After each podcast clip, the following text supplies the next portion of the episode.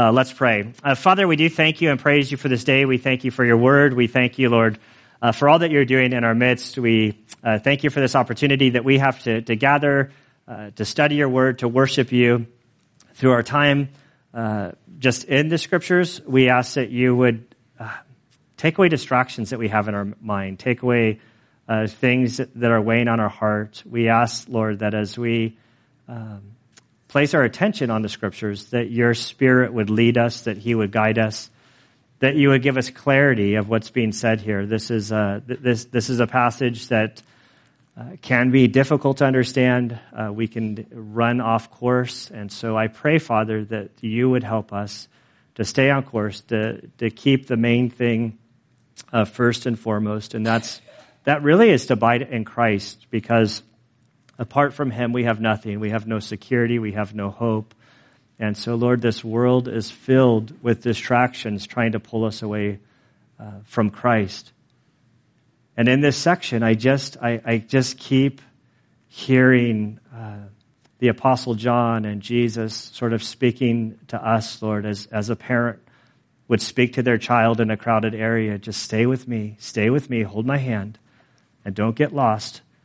And so, Father, I pray uh, that through this time together that you would help us uh, to stay with you, to stay close to you, to walk with you, Lord, through our lives. And it's in Christ's good name we pray. Amen.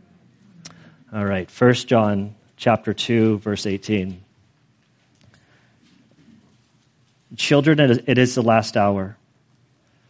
And just as you heard that Antichrist is coming, even now many Antichrists have appeared. From this we know that it is the last hour. They went out from us, but they were not really of us. For if they had been of us, they would have remained with us. But they went out so that it would be shown that they are not of us. But you have an, an anointing from the Holy One, and you all know. I have not written you because you do not know the truth, but because you do know it, and because no lie is of the truth. Who is the liar but the one who denies that Jesus is the Christ? This is the Antichrist, the one who denies the Father and the Son. Whoever denies the Son does not have the Father. The one who confesses the Son has the Father also. As for you, let that abide in you, which you heard from the beginning. If what you heard from the beginning abides in you, and you also will abide in the Son and in the Father. This is the promise which he himself made to us eternal life. These things I have written to you concerning those who are trying to deceive you. As for you, the anointing which you receive from him, him abides in you, and you have no need for anyone to teach you, but as his anointing teaches you about all things, and is true and is not a lie, and just as it has taught you, you abide in him now, little children, abide in him, so that when he appears, we may have confidence and not shrink away from him at his coming. If you know that he is righteous, you know that everyone also who practices righteousness is born of him. And Father, we do thank you uh, for this time. We ask that you would teach us, Lord, help us, lead us, uh, help us understand what is said here. But most importantly, Lord, we pray uh, that it wouldn't just be head knowledge, but that we would um, allow it to go to our hearts and into our lives, that we would walk with you uh, today and all the days of our life. And it's in Christ's good name we pray. Amen. All right, so one of the things I've learned is that raising kids in Valley Center is a little bit different. Um, we, we had the, uh, the pleasure of having our little nephew uh, stay with us. He's about like almost no, he's like almost he's like one and a half or so. Looking at my wife, I'm like he's like about yay big, um, and and so I, you know, when a city kid comes to the country, you realize that they have not been indoctrinated in important things, and I recognize that for raising kids in Valley Center, we teach them about things like scorpions and rattlesnakes and how to have sort of street smarts with, about these things. Um, I remember when our kids were really little, we would go to the zoo And Anna hates the reptile exhibit, but it's like, no, we got to train our kids to go to the reptile exhibit so that they can see what a snake looks like. They can identify it, figure out what their game plan is to do. And I don't know that early on that our kids really paid that much attention. A couple years ago, it was like, it was in the midst of COVID. Uh, Grace was gone. And uh, Ellie might have been gone too. We definitely had the boys, and so we went from our house, and we can make it out to uh, up into Daly Ranch for a hike. And it was one of those days that it was hot, and it was like this is going to be a gamble. This is like a super bad day to go for a hike. But the boys wanted to do something, so we were going to go for an evening walk. It was like pressing sunset, and my little boys, they like to go, and so they they were kept running ahead and we are kind of like, hey boys, it's like super dangerous rattlesnake time. Like you gotta really stay close to us. Like I want to be able to see. I want to, like I'm fearful that you're not to be able to see the danger. And it would work for about maybe like, I don't know, like half a second. And then they take off running and it's like where we couldn't see them. It's like, come back, boys, boys, you got it. Like you really have to come back. And then as we were getting near the end of our walk, um, it was like getting, it was like getting dark. We were just about to get to like asphalt and, and all of a sudden the boys ran ahead. They were running ahead and they were coming back and it was like this huge rattler. And you know, it was where it gave the full, the full, uh, warning with the big, the, you know, when those rattles go, it like adrenaline immediately pumps. It's like within you, you stay clear and it like horrified them. And, you know, so we figured out a way. We're like, oh, we should have brought some flashlights so we could really see what was going on because now it was getting dark. And we got away. And I remember our boys were just super, like, horrified, like, of the encounter.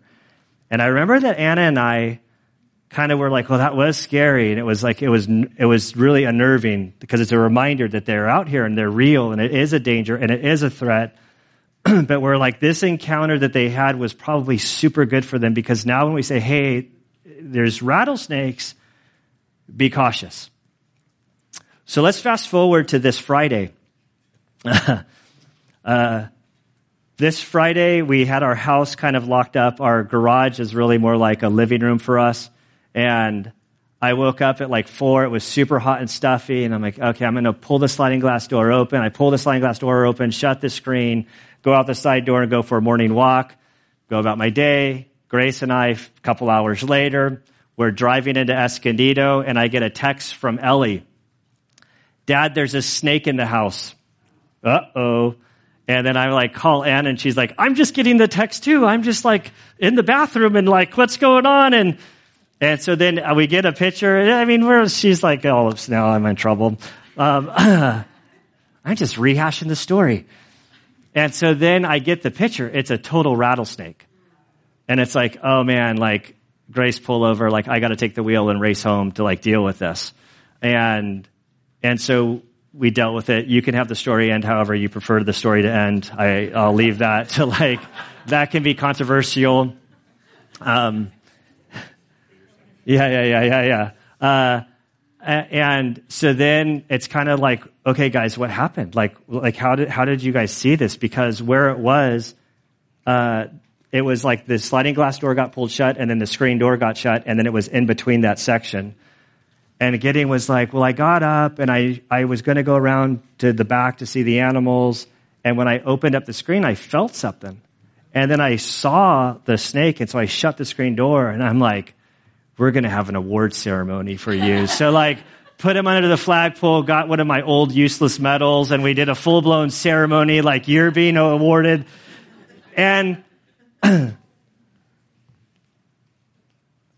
like we'd warned him, we'd been with him, we'd had these opportunities so that the moment came when he was alone that he say like the nightmare of this is rattlesnake made it all the way into the house. Like, oh man, like we would just burn down the house, I think, and move is how we would probably deal with it. Um, I think this story sort of illustrates what the apostle John is doing for us in today's story. He wants, he knows that the only safety for us is to stay close to Jesus, hold his hand, walk with him. In a crowd, you could get stolen, you could get led astray, you could wander off, you can do like, it's a dangerous world out there. And he's saying, little children, hold Jesus' hand tightly. because there's dangers, there's threats. You've seen people who have been led astray. And so we begin the passage right away. He says, children, this phrase that the apostle John, he's probably 90 years old at this time. He's the only living apostle. He's, he's, he's writing this group of believers that are believers. He loves them. He's concerned about them. Children, it is the last hour. And just as you have heard that the Antichrist is coming, even now many anti, excuse me, you heard that Antichrist is coming, even now many antichrists have appeared. From this, we know that it is the last hour. And so we, we see this word, the last hour, a couple times. And it's very easy to sort of like run down the sort of the, the rabbit trail of like chronology and timing and like the seminary I went to, it's it's it, it, you know it's a, the library is the Tim LaHaye library. Like the, everything is the you know the, our library was built at my seminary because of the left behind books. Like so, end times it was always very like prominent and and in the front, and it's super easy for us to like see today's passage and to really miss the whole point there's really only one command for us in this whole section, and the first part is, is descriptive. So he's saying it's the last hour. I don't think he's speaking about chronology, timing, that like, uh, what I believe that he's saying when he speaks of this last hour, and even in the context as we go on, uh, uh, in the term of prophetic things unfolding, biblically speaking, and where John was writing from, the next thing that he was awaiting was Jesus to return. And I'll just sort of leave it at that. That doesn't mean that it would be a week from the time of writing. We know that a year, two years, three years. It's been 2,000 years. It, who knows? It could be another 2,000 years. Like all we know is what I understand from my understanding of the text and what it seems to say is that we are in this sort of last season. We're not waiting for some other event to occur before these things unfold. He says it is, it is the last hour. Just as you have uh, heard. So they've been hearing something. He's addressing something that has been going on. Um, they've heard something that Antichrist is coming. I corrected myself because I, I accidentally did what we probably all did in our minds is put a definite article there. The Antichrist. It, there is no definite article. It just says Antichrist. So from this passage, sort of the way we read it, and we're, we're, we're looking at this, we see, okay, they've heard something dealing with Antichrist. And because of the era that we live in and the things or the propensities that we go into, your minds can go like a bazillion different directions and start running to all sort of conclusions without letting the text speak. And I really want to guard from doing that. Um, so the antichrist, so that antichrist is coming. Even now, many antichrists have appeared. From this, we know it is the last hour. And so I don't really want to expand on this word antichrist at this point because John is going to expand on it in a little bit. However, I do want to make a couple observations. First, the word antichrist. It is only used five times in the whole of the whole Bible. So just let that one settle, okay? The only person who uses this word is the Apostle John. He uses it three times in today's passage that we're using. It will appear one more time in chapter 4, and then he'll use it again in 2nd John. So five times it's used. It's only used by the Apostle John. And so we really have to sort of um, allow the text to speak to us and let the text say what it says, not any of your preconceived thoughts about this. Um, and I don't want to get wrapped around the axle on it. So I'm kind of preaching to myself right now because there's a whole lot that can be said. So in staying at the text, when we read that Antichrist is coming, so they heard about it, and he, he kind of says, indeed, there are now many Antichrists, and he uses sort of the plural. And because of th- these many Antichrists, which he's going to define for us in a little bit, he's saying because of this, we know that we're sort of in the, it like affirms that we're in this last season, that the hour is sort of we're, we're awaiting Christ. And, and, next week's section where I read today, the, our how we live our lives matters. We should be holding Jesus' hand because when Jesus appears, we don't want to shrink away in, shrink, in shame.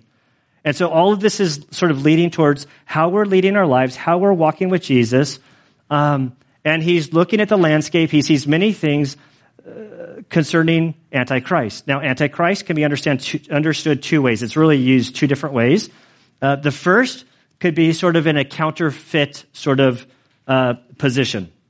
Um, there, as we look at our landscape, there are many things out there that speak on behalf of Jesus that are counterfeit. They are not true representations of Jesus, the historical Jesus, uh, or, or the Bible. Uh, this this week or the last two weeks, I, like this is like one of those that's like it really kind of like was like uh, bothered me. Um, but like our governor is running billboards across the nation right now. Um, the, the billboards are basically saying, like, if you can't get an abortion there, California will fund you to come have an abortion here. You're safe in California, have an abortion. Okay, that's that's that's fine. Like, I, I get it. I know where we live. I know the times. I know how California, the stance of California. That's great the part that really bothered me is on these billboards, he quotes the Bible. And he quotes Jesus. And he quotes like, like I forget what passage, but it was Mark and basically like love, love, like love is to love your brother. And so he's saying, Calif- quoting Jesus, California loves you because Jesus told us to love. Therefore, you can come and have an abortion in California and we'll make sure that it gets done. And there are people who will read this and go, oh, Jesus says it's okay to have an abortion because he loves it. Like, so there's a total counterfeiting of like the biblical Jesus. And there's a lot of that that we see. Oh, Jesus said that. And it's like, oh, well, can you point me to where he said that? It's like, oh, it's in the Bible. I'm like, oh, no, no, no. Like, I know the Bible. Can you just like, can you show me the verse? Oh, it's all over the place in the Bible. Well, can you show me the one place? And well, I can't do that right now. I'll get, I'll get back. Okay, we'll get back to me when we have the place in the Bible. We'll talk about what it says there, and if the Bible says it, then I'm going to. I'll I'll submit to it. So there's the counterfeiting of Jesus is the one way the word antichrist can be used. The other way is to be opposed to Christ, totally against Christ. And, and that is, both, both of these are super familiar. Um, so verse 18, children, it is the last hour. He starts with this, he ends with this. It sort of bookends this verse. And he says that you've heard that there are many, that you have heard that Antichrist is coming. Even now, many antichrists have appeared. From this, we know it is last hour. So he's saying this, this for sure. There are things happening that when I look at the landscape of our times during his time, he affirms to them that, that it is the last hour. It is the last season. The next thing they are waiting is the return of Christ. Then we come to verse 19. They, these individuals, they went out from us. But they were not really of us, for if they had been of us, they would not they would have remained with us, but they went out so that it would be shown that they are not of us. So he's describing. So in these antichrists, there's clearly groups. He's dealing with something that they're going through. So clearly there were individuals that were a part of them, that they were, um, so far as they could tell, that they were a part of the church. They were, they were walking with them. They loved Jesus. They professed Jesus. And now these individuals are no longer with him. It's not like they went from uh, First Baptist Church of Valley Center to Second Baptist Church of Valley. And it's not like they just changed churches and they are going to a different evangelical Christian church and they're all of their doctrine. That is not what we're talking about. They walked away from God altogether. And in, and in this case, they are actively now going against Christ. And I believe that John is writing to these individuals who are dealing with like the, the confusion, the pain, the hurt over this. I don't know how long you've been a Christian, but I can assure you that the longer that you're a Christian, the longer that you walk with Jesus, you, you will be met with uh, someone that you know and love from the faith that turns away from Christ. It's, dev- it's it, it is confusing. It's um, it's like hard to like rectify like what, what's going on. Like uh, uh, over the years, I can think of guys that I was in seminary with who were, were zealous, passionate, gave everything to walk with Christ. And now I'll hear from people and it's like, hey, how are you doing? And he's like, ah, I haven't been in church in a while. I don't really believe anymore. Uh, uh, I've heard from missionaries that we've supported who have walked away from the faith, renounced Christ. And it's, it's like devastating. I mean, it, it really is. It's, it's a real sobering sort of like, what do we do with this? What does this mean for us? And then often sort of like, the question is like, well, what was their faith back then? Like, as far as I could tell, you know, they walked like a duck. They sounded like a duck. I thought they were a duck. I thought they were one. Like, because in this passage, they went out from us. They, they, were a part of us in every single way, like Judas. Like, they, like in every measurable way, their profession, their lives, their actions, everything demonstrated that they were believers. And now they're not. And then it's sort of like that, that I've grappled with. Well, did they lose their salvation? Did they walk away from their salvation? Did they like were they ever really saved? Like what what like what was happening because only God can really tell the condition of somebody's heart. And so for me from this passage what what John writes is they went out from us, but they were not really of us. For if they had been of us, they would have remained with us. So he says, if they were truly a part of us and they were with us, then they would have still been per- persevering along on their journey. They still would be uh, walking along in faith. But they went out so that it would be shown that they are not of us. And so he says, we thought they were of us, but they weren't really. And there are these passages, like I think of Jesus talking about that he lets the wheat and the chaff grow up together, and in the end, he's going to sort of separate them. There's passages like Matthew chapter 17, which is super horrifying, that says, In that day you'll say to me, Lord, Lord, did I know you? And it's like, Get up, depart from me, I never knew you. So that, they're like, in the midst of our midst, there are individuals who we think are believers, but, but John is saying they were never really a part of us. And it can be kind of sobering. I mean, I mean, it's, it's nerve wracking because, like, what about me? Am I really saved? Am I really walking with Jesus? And I think from the test of John, it's like, well, are you abiding in the Word of God? Are you walking in sound doctrine? Are you loving your brothers and sisters in Christ? Are you walking closely with Jesus? Because apart from sort of abiding with Jesus, there is no security of your salvation. You, you know, quote unquote, walking the aisle when you were five years old in some Baptist church back in Tennessee, and now you're 95 years old, but you haven't lived your life with Christ this whole time. There's not really assurance in the Bible for that. The, the assurance is that we are walking actively with Christ. That's how we know. And if we're not actively walking with Christ, then there's not assurance there. Now, we do know that there are certainly carnal Christians. There are people who have placed their faith in Christ, but there's not necessarily security. There's not assurance. Uh, when I was living my life as a Christian apart from Christ early in my faith, there was uneasiness. It was super miserable. And it was a beautiful thing that God was making me very unsure of my salvation based on how I was living my life. And so here we have, we just have this passage he goes from this, hey, there's lots of antichrists. There's many people who've been lured away. We thought they were of us. Now they're not of us. Um, for those of us who remain, like in this, it can turn into a little bit of semantics. And, and I try to avoid that at all costs. You might believe, oh, you can lose your salvation. I, I don't like agree with that, but it's like, or you were never saved. Like I, only God really knows. And at the end of the day, whether somebody lost their salvation or somebody walked away from their salvation or they were never saved, our, church, our responsibility as a church is exactly the same. What is that? Well, we love on them. We share Christ with them. We continue to minister to them, hopefully that they will return to Christ. And what, like, only God really knows. Like, you know, it, it's a tough thing. And he turns his attention to them. And I, and I think that he senses that he, as he says this, it should lead us to the question like, am I really saved? Am I walking with God? Am I going to walk away? Am I going to fall short? Am I, like, am I going to go through all of this and stay faithful just to turn my back at the end? And he says to them in verse 20, but you have an anointing from the Holy One And you all know that I have not written to you because you do not know the tr- truth, but because you do know it and because no lie is of the truth.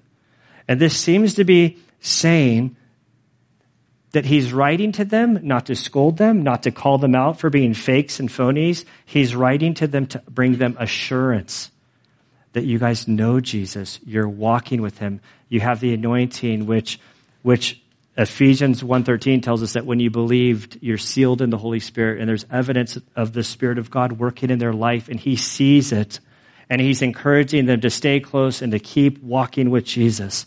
But the real question is like, like, what did they have correct? Because clearly they had something correct doctrinally. And this is what the apostle John is about to expand upon in the next verse, verse 22. And he asks, who is the liar? He says, because, and because, previously in verse 21, and because no lie is of the truth. And then he says, who is the liar but the one who denies Jesus is the Christ? This is the jugular vein of all doctrine. Who is Jesus. There are many people, like uh, many faiths outside of the Christian faith, that will say, oh, Jesus was a good man, a good teacher. Um, he was a great example, but he wasn't God. He wasn't deity. He didn't die on the cross to pay for our sins. Some say he was just a man who became God. Some say he was an angel that fell from heaven. Or there, there's just all sorts of, of questions out there. And if you, you want to identify the accuracy of teaching is what do you do with Jesus? Oh, we believe in Jesus. Well, what do you believe about Jesus? Because this is the absolute jugular vein. And if the person denies that Jesus is the Christ, that's the Messiah, he says this is the Antichrist. So the one who denies Christ the one who rejects Christ, the one who goes against Christ, that Jesus is the Messiah, this person is the Antichrist, the one who denies the Father and the Son. And so this point is like not negotiable. Like this, this is, this is something that as a church, like we hold in our right hand, the things in our right hand, these are things that we like fight and die over.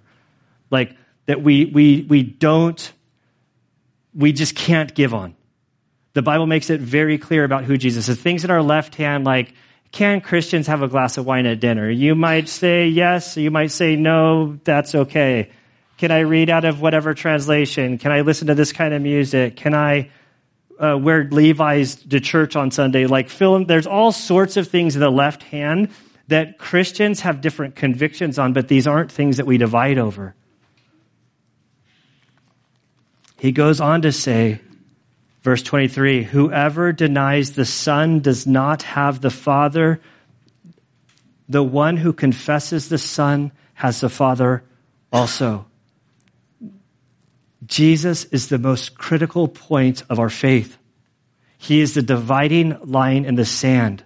You can't claim to be oh right with God and to deny Christ. The Jesus of the Bible, these right hand, that he was born of a virgin, that he was fully God, fully man, the hypostatic union of Christ. He was our substitute. We believe in a substitutionary atonement, meaning that we did not do anything to get right with God. We cannot do anything to get right with God. But Jesus, being God, could go to the cross as our substitute to have the wrath of God come upon him, where he paid for our sins, past, present, and future. This is the only way to get right with God this isn't negotiable. And if, and if we find ourselves being led a course by whatever, being more inclusive and opening up the door to, well, all roads lead to heaven. Well, that's not true anyway. Like, all roads don't lead to one point. Like, it doesn't work that way. And he makes it very clear in this section if you deny the Son, you don't have salvation. If you deny the Son, you're not of God. He would say in John 3:36 we all know John 3:16 for God so loved the world that he whoever believes in this is where my Bible memory falls apart. Um, but in John 3:36 John writes he who believes in the son has eternal life but he who does not obey the son will not see life but the wrath of God abides on him Jesus isn't negotiable.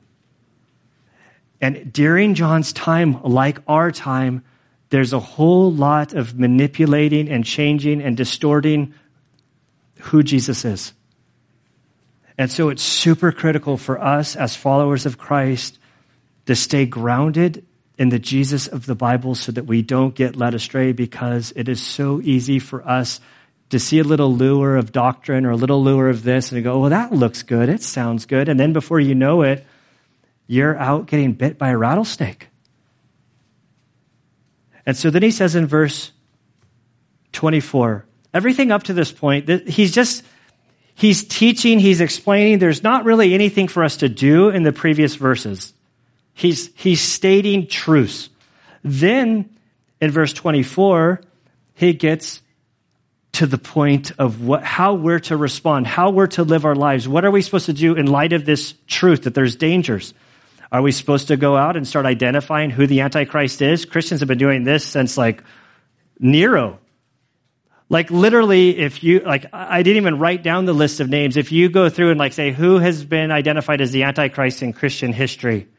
You start at Nero and then basically every U.S. president, depending on what side you happen to be supporting. Like, and Christians have supported both sides throughout all time. Like, he doesn't tell us to go find out. What he tells us to ask for you, let that abide in you, what you heard from the beginning. If what you heard from the beginning abides in you, you will also abide in the Son. Now, this word abide appears, I think it's like six times. One, two, three, four, five, six. In the next couple verses, a, a teacher that wants you to get something, he will repeat it. A teacher that wants you to get something will repeat it. A teacher that wants you to get something will repeat it. Do I need to keep going? he says, abide, abide abide and that's not even all of first john like all through this abide in christ abide in christ abide in christ what does abide mean now next week we'll look more at, the, at this i see this as a parent going to a very crowded place talking to their children saying i need you to stay with me we sharpie our cell phone numbers on their belly button so they can like if they get lost they can be found we we hold their hands you stay close stay close with me there's a lot of people here there's bad people there's dangers out there stay close to me John is saying, stay with Jesus, hold his hand, don't wander from him. If you wander from him, it gets really dangerous. You're going to get off course. It's dangerous out there. You don't want that to happen.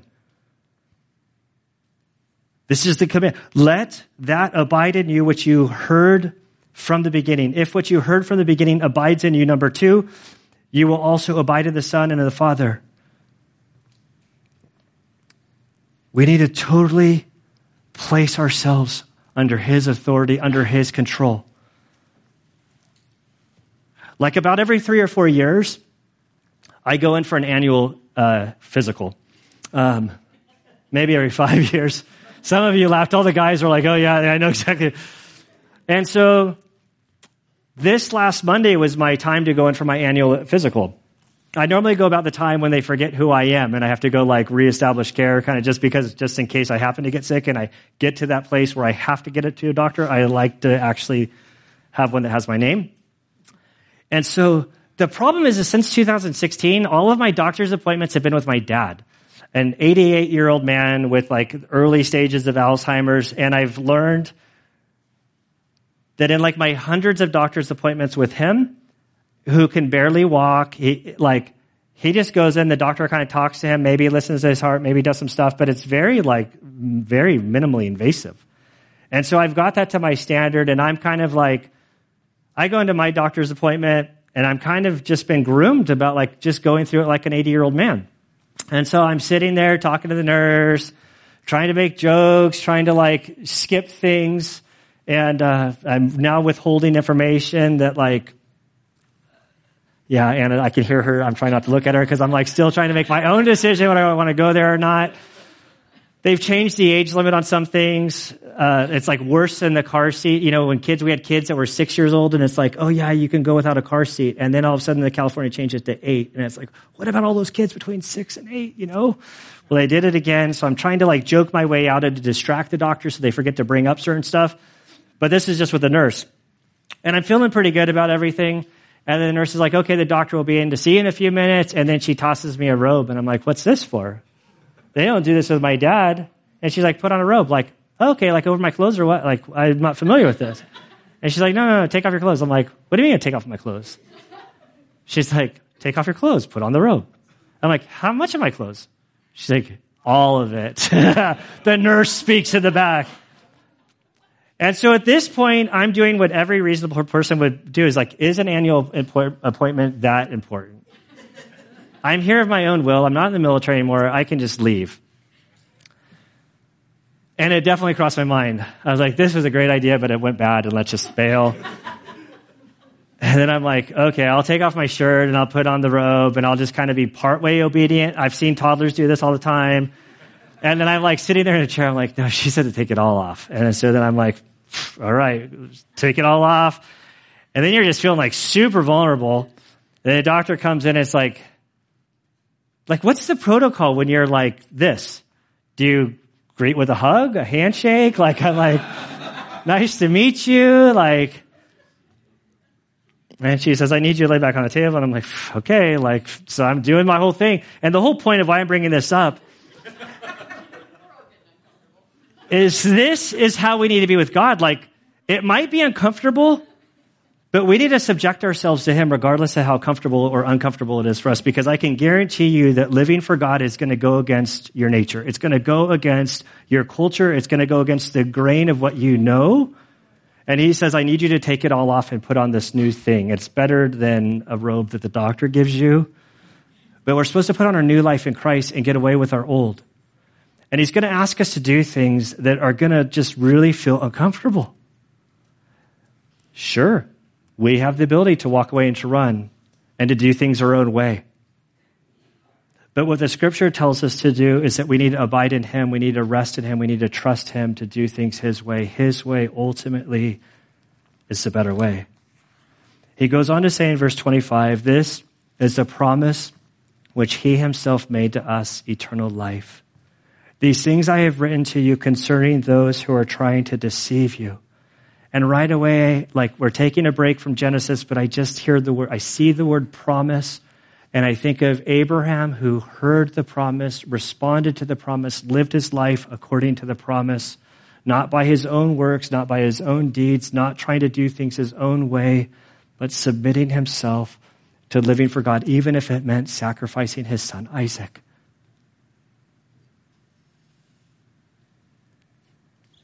He says to abide to hold Jesus' hand because the promise that Jesus has given us is eternal life. He doesn't want us running down the road trying to figure out who the Antichrist is. It's not up to us to flip the switch of when Jesus comes back. What we're called to do is to abide in Jesus, allow His Spirit to be within us, that we would be in step with the Spirit of God so that we would manifest the fruit of the Spirit in our own lives. And he says, I'm writing all of this to you because the reason that he even brings up Antichrist is because there's a whole swath of people who are the Gnostics who says, we know better than you. We have the details. We, we actually have the finer points. You need us to lead you into spiritual truth. You can't do it on your own. You need to follow after us and we will help you to understand. And John says, No, you don't. What you, you have the anointing of the Spirit of God. You have the promise of eternal life, and eternal life is eternal. If it's to be taken away from you, that's not eternal. That would be conditional life. We have eternal life. These things I have written to you concerning those who are trying to deceive you. He's like, they are rattlesnakes all over there. You don't want to get bit by a rattlesnake. You don't want to be led off course, what I need you to do is to hold my hand. Verse 27 As for you, the anointing which you receive from him abides in you, and you have no need for anyone to teach you. But as his anointing teaches you about all these things, and is true and is not a lie, just as it has taught you, abide in him. So there, two more times we get this word abide. The anointing which you receive from him abides in you. I believe this is the sealing of the Spirit, the promise that we have, the down payment until uh, Uh, let me just go over there. I'm not, I already butchered John 3.16, which is really embarrassing, and I'm not going to do it again, so I'll just read it. In Ephesians 1:13 we read, "In him you also after listening to the message of truth, the gospel of your salvation, having believed, you were sealed in him with the Holy Spirit of promise, who was given as a pledge of our inheritance. This is a deposit that you can't take back." with a view until the redemption of God's own possession to the praise of his glory. He abides in you. The Spirit of God has sealed you. You have no one, you have no need for anyone to teach you. His anointing teaches you about all things and is true and is not a lie. And just as it has taught you, you abide in him. And so he's not discarding the role of teaching within the church. Obviously, he is doing that here. But there is a huge distinction because there are religious groups that will say you cannot learn about God apart from the authority of the church or whatever. You, like Martin Luther, the big Reformation with the Catholic Church. His big crime is that he wanted the, the scriptures like translated into the language of the people. They said, no, no, no, you can't trust the people with the local, like you, you can't. And there's groups all over the place. The groups then were doing it. And John's saying, you don't need anybody. You have the Spirit. The Spirit will teach you. Any teacher that you sit under, any church that you go to. My aim as a pastor here is not to say, you got to go through me for the interpretation. But I very much have the conviction and the leading of the Spirit through the Word of God that my role as a pastor of the church is to equip y'all, it's in that tense, to do the work of the ministry. It's my responsibility to teach you all how to study the scriptures. This, my prayer at least, is why my aim is to go sort of a book of the Bible at a time. We, or we sometimes we take a break if it's Genesis and it's like 50 chapters and it's going to take forever. But we move through sort of like line by line, word by word, and I go through and I, I, I go through the text and I try to give you insight into my thinking about how I came upon it, the words that we see, because my prayer is that as you watch me teach the Bible, that when you sit down and you read the Bible, you go, Oh, I'm reading this. And I notice that in this section in four verses, the word love pops up 10 times. I kind of feel like if it repeats itself, it's supposed to be important.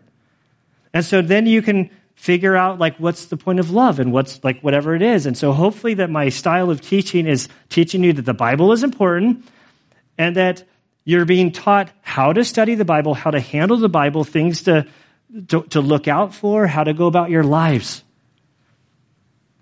You don't need me to tell you exactly how to think. My aim is to point you to the scriptures so that you can think by yourselves and hopefully conclude that like being a part of a local church is important. Being in the scriptures is important. Abiding in Christ is important because you have the Spirit of God. Peter tells us that you are a priest and that you have this responsibility for your spiritual welfare before Him. And I think that's what he's saying. He's not saying that there's no need for you to have a teacher. We all have need for a teacher. I have need for a teacher. Like we all, like, in this life, we need teachers, and thank God we have the Spirit of God within us, leading us, guiding us. That's why when we open our Bibles, we pray, Lord, may your Spirit lead us and guide us. All right, I'm over time. We had all those announcements, and Melanie was like, you know, candy corn, and but like, what do we do with that? what do what do we do with this passage? Like, I think first thing, thinking about the rattlesnakes, when my kids were brought to Valley Center from a very early age, like like before you learn how to crawl, you need to learn that there are dangers of rattlesnakes out there. Like we don't joke around in our house with like play little rattlesnakes. Like, and then the irony is little Rebecca comes together with rattlesnake eggs today. I'm like, oh, Rebecca, I'm not falling for it. I know rattlesnake is a danger. And she's looking at me with her, you know, big brown eyes and smile. Come on, Pastor Gunner, just open the rattlesnake eggs. And I'm like, I know you're going to get me rattlesnakes are bad. And I pointed at her face because I thought rattlesnakes are going to jump out and the thing spun up. And we need to be aware of the dangers out there. We live in a world, we live in a society that is going against Christ. There are many antichrists. There are counterfeits and there are those that are just outright against him. You go out into the world today and you say, I am a Christian. I'm living for Christ. My decisions are based upon what he wants in my life. That's going to go over very harsh. And it does. Amongst your family, amongst your coworkers, amongst the world that you're like. The battle is real. John has told us that there's a battle within us there's a battle outside of us, and we need to be aware. We don't want to be like Bill Murray in one of the funniest movies of all times, The Man Who Didn't Know, The, the Man Who Knew Too Little. For those of you that don't know this movie, and I'm not endorsing it because I don't know what it's rated, I don't, I think it's clean, but I don't, I don't know. Bill Murray goes to visit his brother who's married to a lady in London. And Bill Murray's an annoying guy. And his brother has this very important business meeting dinner at his house. And so he says, what I'm going to do is I'm going to send you away to this thing. It's a, it's a, it's a live uh, dinner theater that's like real and it's interactive and it's about somebody getting, it's like a who done it thing. And Bill Murray gets lost on the way and gets like caught up in a real crime situation and he thinks it's all part of the acting thing. And he's like laughing like, People are shooting him one point, something gets in his eye. It's like, time out, time out. I got some in my eye. And we don't want to be like this as Christians. Like we don't want to be going through life like thinking it's just a big game. Like this is real and there's a real battle happening according to the scriptures. And so the way that we say safe, the way we say stay, stay safe, I've like merged two words there. The way we stay safe in the battle is not wandering from Jesus staying close to Him, abide in Him and His Word, hold His hand. He will keep you. Apart from Him, we have nothing. And we as a church exist to spur one another on, to help each other in our walk, in our relationship with Him. Let's pray. Father, we do thank you and praise you for this day. We thank you for your word. We thank you for this time that we have together. We, Lord, in this passage, we see um, that the longer that we walk with you, the more likely that we see uh, people we love in the faith uh, fall away and depart from you is, is, is a reality that we will see. It hurts, it's painful, we don't know how to square it in our minds. And so, Father, we pray um, for these individuals. I know that as I'm speaking, I, I have two, three good friends that pop to my mind, and I just, I pray for them, Lord. I, I pray that as these people come into your minds, that you would pray for them, that you would help us to have opportunities to love on them and to share Christ with them. Father, we pray from this passage um, that you would help us to stay close to you. There are so many temptations out there from within, from without. There, there is a battle raging to draw us away from Christ. And so we pray that you would help us to cling tightly to his hand. Give us the strength to walk with him. We pray that your spirit would convict us, lead us, uh, sh- show us the, the warning signs. Father, may we just keep the main things the main things. Keep us close to Jesus, for we know that he is the answer. We thank you that he died for us. We thank you that he was our substitute. We thank you that he died for our sins, past, present, and future. Father, we know the conditions of our heart, that we are prone to wander. And we ask, Lord, that you would keep us close to you. We love you, Lord. And it's in Jesus' good name we pray. Amen.